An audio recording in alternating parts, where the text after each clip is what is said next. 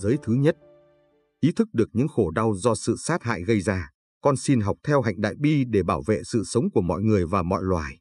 Con nguyện không giết hại sinh mạng, không tán thành sự giết chóc và không để kẻ khác giết hại, dù là trong tâm tưởng hay trong cách sống hàng ngày của con.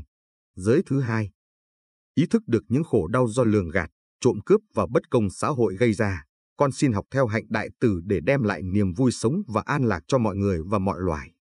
Để chia sẻ thì giờ, năng lực và tài vật của con với những kẻ đang thật sự thiếu thốn. Con nguyện không lấy làm tư hữu bất cứ một của cải nào không phải do mình tạo ra.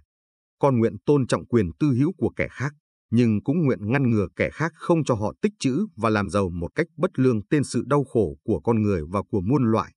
Giới thứ ba, ý thức được những khổ đau do thói tà dâm gây ra, con xin học theo tinh thần trách nhiệm để giúp bảo vệ tiết hạnh và sự an toàn của mọi người và mọi gia đình trong xã hội. Con nguyện không ăn nằm với những người không phải là vợ hay chồng của con. Con ý thức được rằng những hành động bất chính sẽ gây ra những đau khổ cho kẻ khác và cho chính con. Con biết muốn bảo vệ hạnh phúc của mình và của kẻ khác thì phải biết tôn trọng những cam kết của mình và của kẻ khác. Con sẽ làm mọi cách có thể để bảo vệ trẻ em, không cho nạn tà dâm tiếp tục gây nên sự đổ vỡ của các gia đình và của đời sống đôi lứa. Giới thứ tư, ý thức được những khổ đau do lời nói thiếu chánh niệm gây ra, con xin học theo hạnh ái ngữ và lắng nghe để dâng tặng niềm vui cho người và làm vơi bớt khổ đau của người. Biết rằng lời nói có thể đem lại hạnh phúc hoặc khổ đau cho người, con nguyện chỉ nói những lời có thể gây thêm niềm tự tin, an vui và hy vọng, những lời chân thật có giá trị xây dựng sự hiểu biết và hòa giải.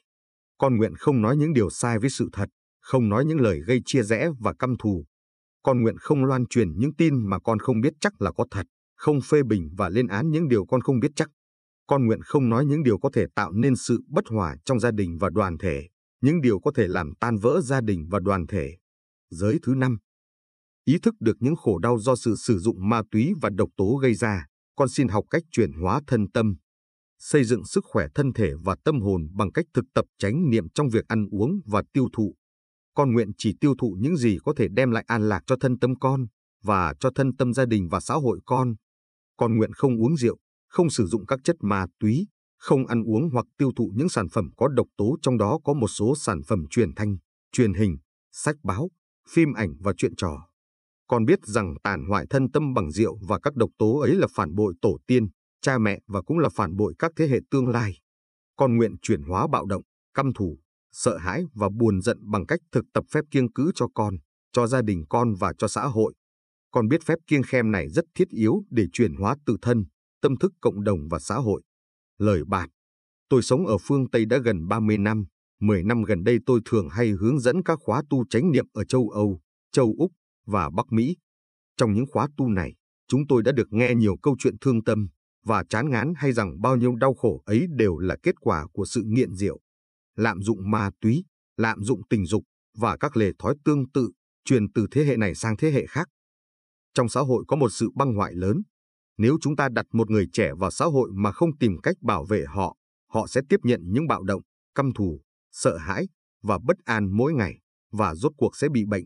Những câu chuyện của chúng ta, những chương trình TV, quảng cáo, sách báo đều tưới tầm các hạt giống khổ đau nơi những người trẻ và nơi cả những người lớn Chúng ta thấy có một sự trống vắng trong lòng và chúng ta tìm cách khỏa lấp bằng cách ăn uống, đọc, nói, hút thuốc, uống rượu, xem TV, đi coi phim hay thậm chí làm việc quá độ.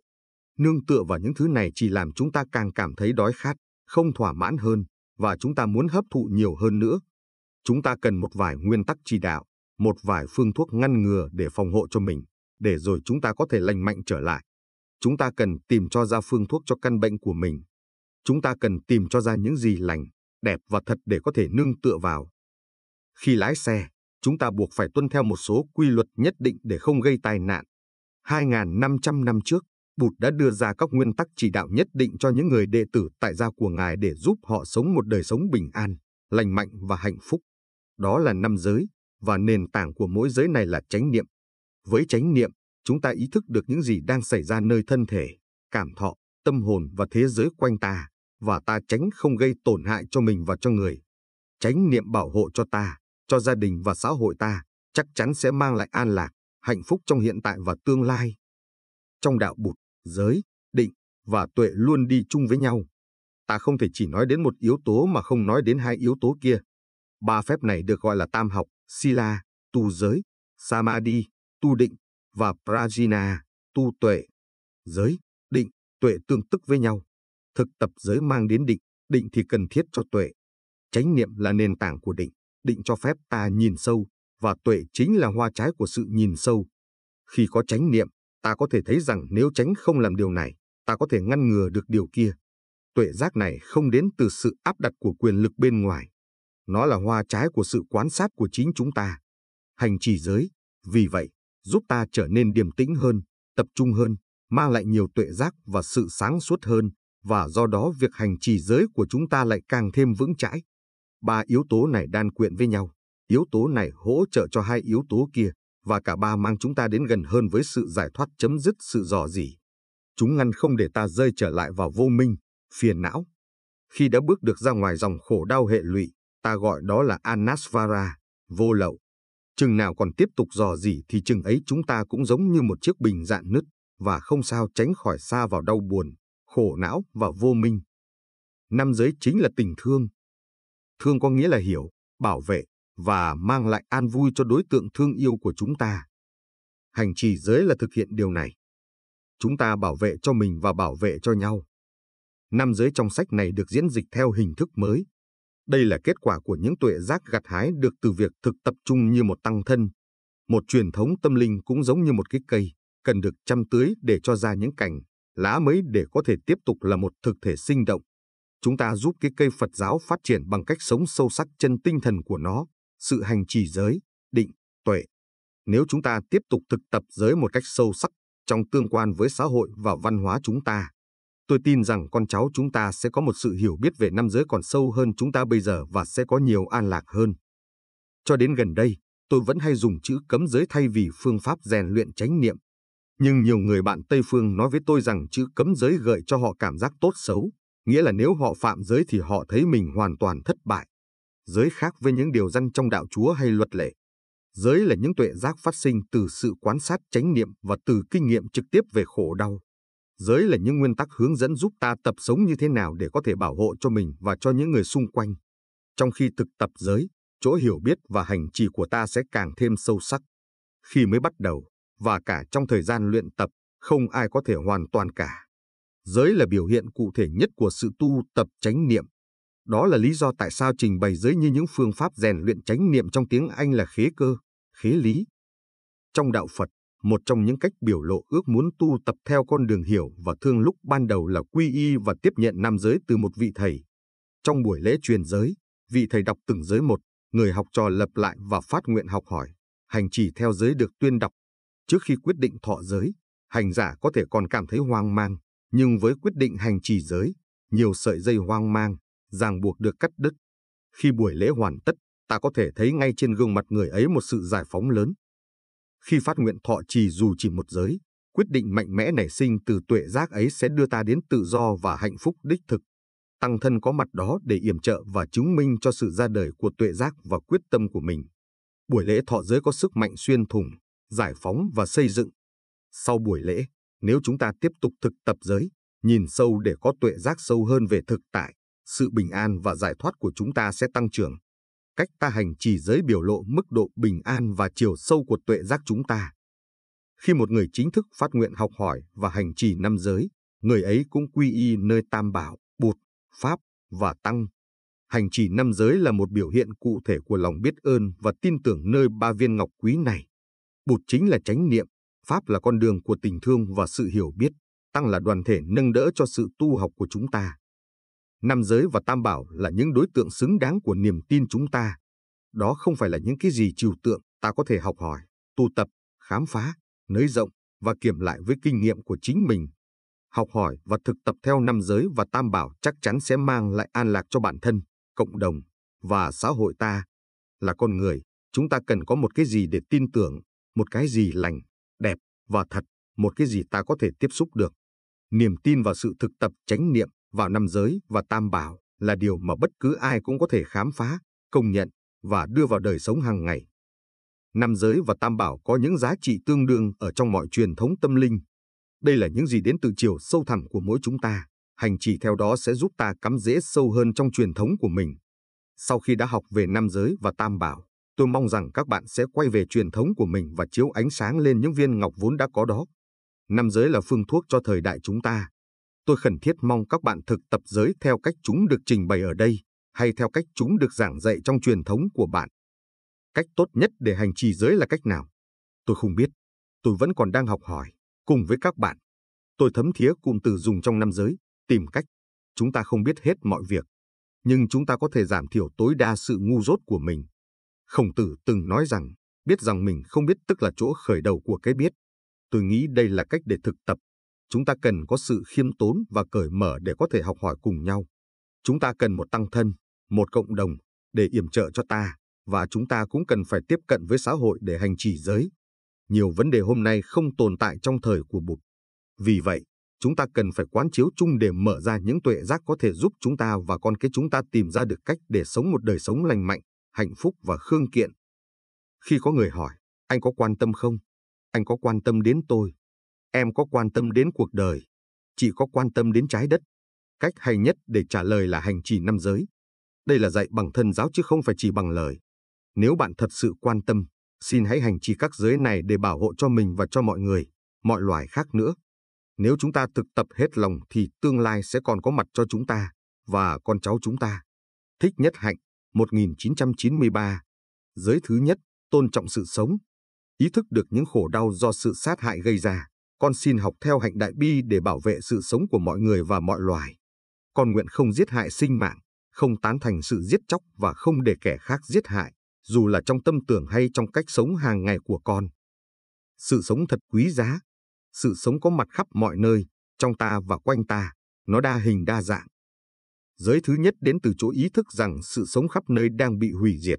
Chúng ta thấy được những khổ đau do sự sát hại gây ra, và chúng ta nguyện phát triển lòng từ bi, lấy đó làm nguồn năng lượng để bảo vệ con người, cỏ cây, cầm thú và đất đá. Giới thứ nhất là một phép tu luyện tâm bi, Karuna khả năng làm vơi nhẹ và chuyển hóa khổ đau. Khi thấy được nỗi khổ thì tâm bi phát sinh trong ta. Tiếp xúc với khổ đau của cuộc đời là điều rất cần thiết.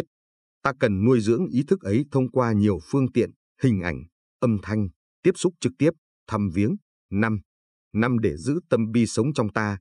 Nhưng ta phải cẩn thận, chớ đưa vào nhiều quá. Bất cứ phương thuốc nào cũng phải có liều lượng. Ta nên tiếp xúc với khổ đau trong chừng mực giúp ta không quên lãng, để tình thương tuôn chảy trong ta và biến thành năng lượng hành động. Nếu lấy sự phẫn nộ làm động cơ hành động, ta sẽ có thể làm những điều tai hại, những điều mà ta sẽ hối tiếc sau này. Theo đạo Bụt, tình thương là nguồn năng lượng duy nhất có ích và an toàn. Với tình thương, năng lượng của chúng ta được sinh ra từ tuệ giác, đó không phải là năng lượng mù quáng. Con người chúng ta được làm bằng những yếu tố không phải con, người, như cỏ cây, khoáng chất, đất, mây và ánh nắng. Để cho sự thực tập của chúng ta được sâu và được thật, chúng ta phải bảo vệ luôn cả hệ sinh thái. Nếu sinh môi bị tàn phá, con người cũng sẽ bị hủy diệt. Không thể bảo vệ sự sống của con người mà không đồng thời bảo vệ sự sống của cỏ cây, cầm thú và đất đá. Kinh Kim Cương dạy chúng ta rằng không thể phân chia ranh giới giữa các loài hữu tình và vô tình. Đây là một trong những kinh điển cổ của đạo Bụt dạy về sinh thái học ở mức độ sâu. Mỗi hành giả trong đạo Bụt phải là một người bảo vệ môi trường. Đất đá cũng có đời sống của chúng. Trong chùa, chúng ta tụng, tình giữ vô tình đồng viên trùng trí. Giới thứ nhất là sự thực tập bảo vệ mọi sự sống, kể cả sự sống của khoáng vật. Còn nguyện không giết hại sinh mạng, không tán thành sự giết chóc và không để kẻ khác giết hại, dù là trong tâm tưởng hay trong cách sống hàng ngày của con. Chúng ta không thể tán thành bất cứ một hành động giết chóc nào, không một sự giết hại nào có thể được biện hộ cả. Nhưng không giết thôi không đủ. Chúng ta còn phải tìm cách ngăn không cho kẻ khác giết hại. Chúng ta không thể nói, tôi không chịu trách nhiệm. Họ làm chuyện đó, còn tay tôi sạch. Nếu chúng ta sống ở Đức trong thời Nari, ta không thể nói, họ làm chuyện đó, tôi không làm. Nếu trong cuộc chiến tranh Vịnh Gulf, chúng ta không nói hay làm gì cả để ngăn cản việc giết chóc thì chúng ta đã không thực tập giới này. Cho dù những gì chúng ta nói hoặc làm không cản được cuộc chiến, điều quan trọng là ở chỗ chúng ta đã cố làm, vận dụng tuệ giác và tình thương của mình. Không phải chỉ không dùng thân giết hại mới là giữ giới thứ nhất. Nếu chúng ta để cho sự giết hại diễn ra trong tư tưởng, chúng ta cũng đã phạm giới. Chúng ta phải nhất quyết không chấp nhập sự giết hại, kể cả trong tâm tưởng. Theo Bụt, tâm là nền tảng của mọi hành động. Giết trong tâm là nguy hiểm nhất. Khi chúng ta tin tưởng, chẳng hạn như đường lối của chúng ta là đường lối duy nhất cho nhân loại và kẻ nào đi theo đường lối khác là kẻ thù của chúng ta, thì hàng triệu người có thể bị giết vì ý niệm đó. Tư duy nằm đằng sau mọi việc. Ta cần phải để con mắt ý thức nằm đằng sau mỗi ý nghĩ của mình. Không có sự hiểu biết đúng đắn về một hoàn cảnh hay một con người, suy nghĩ của ta có thể lầm lạc và gây ra hoang mang, tuyệt vọng, giận hờn hay thù hận. Công việc quan trọng nhất của chúng ta là phát triển sự hiểu biết đúng đắn. Nếu chúng ta thấy được một cách sâu sắc bản chất tương tức, nghĩa là tất cả nương nhau mà có mặt, chúng ta sẽ thôi không còn trách móc, cãi vã và giết hại. Chúng ta sẽ trở nên bè bạn với tất cả mọi người. Muốn thực tập bất bạo động, trước hết chúng ta phải học cư xử một cách hòa bình với chính mình. Nếu ta tạo được một sự hòa hợp đích thực trong chính con người mình, chúng ta sẽ biết cách cư xử với gia đình, bạn bè và những người cộng tác với ta. Khi phản đối chiến tranh chẳng hạn, ta có thể cho rằng ta là một con người hiền hòa, đại diện cho hòa bình, thế nhưng điều này lại có thể không đúng. Nếu nhìn sâu, ta sẽ thấy rằng gốc rễ của chiến tranh nằm ngay trong cách sống thiếu chánh niệm bao lâu nay của chúng ta. Chúng ta chưa gieo trồng đủ những hạt giống bình an và hiểu biết nơi ta và nơi những người khác. Vì vậy chúng ta liên đới chịu trách nhiệm, vì tôi như thế này, cho nên họ như thế đó. Lối đặt vấn đề có tính toàn triệt hơn cả là lối nhìn tương tức, cái này như thế này vì cái kia như thế kia. Đây là con đường của hiểu và thương. Với cái thấy này, ta có thể nhìn một cách sáng suốt và giúp cho chính phủ ta nhìn một cách sáng suốt. Khi ấy ta có thể đi biểu tình và nói, cuộc chiến tranh này bất công, hủy diệt và không xứng đáng với đất nước cao quý của chúng ta. Điều này hữu hiệu hơn là giận dữ buộc tội cho nhau. Sự tức giận bao giờ cũng gây thêm đổ vỡ. Tất cả chúng ta, kể cả những người theo chủ nghĩa hòa bình, đều có những nỗi khổ niềm đau trong lòng. Chúng ta cảm thấy bực tức, thất vọng, và chúng ta cần tìm một người nào đó sẵn sàng lắng nghe và có khả năng hiểu được những nỗi khổ niềm đau của chúng ta. Trong nghệ thuật mô tả bằng hình tượng của đạo Bụt có một vị Bồ Tát nghìn tay nghìn mắt tên là Quan Thế Âm. Nghìn tay tượng trưng cho hành động và con mắt trong mỗi bàn tay tượng trưng cho sự hiểu biết. Khi chúng ta hiểu một hoàn cảnh hay một con người thì những gì chúng ta làm sẽ giúp được cho tình trạng và sẽ không gây thêm đau khổ. Khi có con mắt ở trong bàn tay, chúng ta sẽ biết cách thực tập bất bạo động đích thực.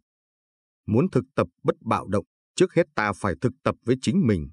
Trong mỗi chúng ta đều có một mức độ bạo động và bất bạo động nào đó. Tùy thuộc vào tình trạng của chúng ta lúc ấy, cách chúng ta phản ứng đối với sự việc sẽ mang ít hay nhiều tính chất bạo động. Cho dù ta có hãnh diện rằng mình là người ăn chay đi nữa thì ta cũng phải công nhận rằng trong nước chúng ta luộc rau có biết bao nhiêu là vi sinh vật. Chúng ta không thể hoàn toàn bất bạo động, nhưng với việc ăn chay, chúng ta đang đi về hướng bất bạo động. Nếu muốn đi về hướng Bắc, ta có thể dùng sao bắt đầu để nhắm hướng, nhưng không thể nào đến được sao bắt đầu. Nỗ lực của chúng ta chỉ nhằm đi về hướng đó. Ai cũng có thể thực tập bất bạo động ở một mức nào đó, kể cả các tướng lĩnh quân đội. Chẳng hạn họ có thể chỉ huy cuộc hành quân của mình như thế nào để tránh không giết hại những người vô tội. Để giúp những người lính đi về hướng bất bạo động, chúng ta phải tiếp xúc với họ. Nếu chúng ta chia thực tại ra làm hai phe bạo động và bất bạo động, rồi đứng về một phe chống lại phe kia, thế giới sẽ không bao giờ có hòa bình. Chúng ta sẽ luôn trách cứ và buộc tội những người chúng ta cho là chịu trách nhiệm cho tình trạng chiến tranh và bất công xã hội mà không hề nhận ra mức độ bạo động trong chính con người mình. Chúng ta phải cải hóa chính mình, đồng thời làm việc với những người chúng ta buộc tội nếu muốn có một ảnh hưởng đích thực. Vạch một ranh giới và gạt một số người sang hàng ngũ kẻ thù dù là người hành xử bạo động, chẳng bao giờ giúp được gì cả. Ta phải đến với họ với tình thương trong trái tim ta và làm mọi cách có thể để giúp họ đi về hướng bất bạo động. Nếu chúng ta hoạt động cho hòa bình bằng sự phẫn nộ, chúng ta sẽ chẳng bao giờ thành công. Hòa bình không phải là điểm kết thúc. Hòa bình không bao giờ có thể đến được bằng những phương tiện không hòa bình.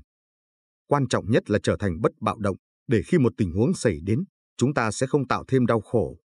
Để thực tập bất bạo động, chúng ta cần có sự nhẹ nhàng, từ, bi, hỉ, xả đối với thân tâm mình và đối với kẻ khác. Bằng chánh niệm sự thực tập bình an, ta có thể bắt đầu bằng việc chuyển hóa những cuộc chiến trong ta. Có những kỹ thuật để làm chuyện này. Hơi thở có ý thức là một. Mỗi khi ta cảm thấy bất mãn, ta có thể ngưng những gì mình đang làm, tránh không nói bất cứ điều gì, và thở vào thở ra vài lần, ý thức từng hơi thở vào, ra. Nếu vẫn còn không vui, ta có thể đi thiền hành, tránh niệm với từng bước chân chậm rãi và từng hơi thở của mình. Nuôi dưỡng hòa bình bên trong, chúng ta mang lại hòa bình cho xã hội. Tùy thuộc vào ta cả. Tu tập hòa bình trong ta có nghĩa là giảm thiểu đến mức tối đa những cuộc chiến tranh giữa cảm thọ này với cảm thọ khác, ý niệm này với ý niệm khác, rồi ta cũng có thể có hòa bình với những người khác, kể cả những thành viên trong gia đình mình. Tôi thường được hỏi, nếu anh thực tập bất bạo động mà có người xông vào nhà, bắt cóc con hay giết vợ mình thì sao? Anh phải làm gì? Anh có còn hành xử theo cách bất bạo động không? Câu trả lời tùy thuộc vào trạng thái của anh. Nếu đã có sự chuẩn bị, anh có thể phản ứng một cách trầm tĩnh và thông minh, theo cách bất bạo động nhất mà anh có thể làm. Nhưng muốn sẵn sàng để có thể phản ứng với sự thông minh và bất bạo động, anh phải có sự rèn luyện từ trước. Có thể phải 10 năm, hay lâu hơn. Nếu chờ cho đến khi có chuyện mới hỏi câu hỏi ấy thì sẽ quá muộn. Câu trả lời theo kiểu nên thế này hay thế khác sẽ là hời hợt vô ích. Ở giây phút quyết định ấy, cho dù anh có biết rằng bất bạo động thì tốt hơn là bạo động. Nếu cái hiểu của anh chỉ ở trên trí óc mà không nằm trong toàn bộ con người anh, anh sẽ không hành xử bất bạo động. Sự sợ hãi và tức giận trong anh sẽ ngăn không cho anh hành động theo cách bất bạo động nhất. Chúng ta cần phải nhìn sâu mỗi ngày để thực tập tốt giới này. Mỗi lần mua sắm hay tiêu thụ một thứ gì, ta có thể đang thao túng cho một dạng giết chóc nào đó. Trong khi thực tập bảo vệ con người, cỏ cây, cầm thú và đất đá, ta biết ta đang bảo vệ cho chính mình.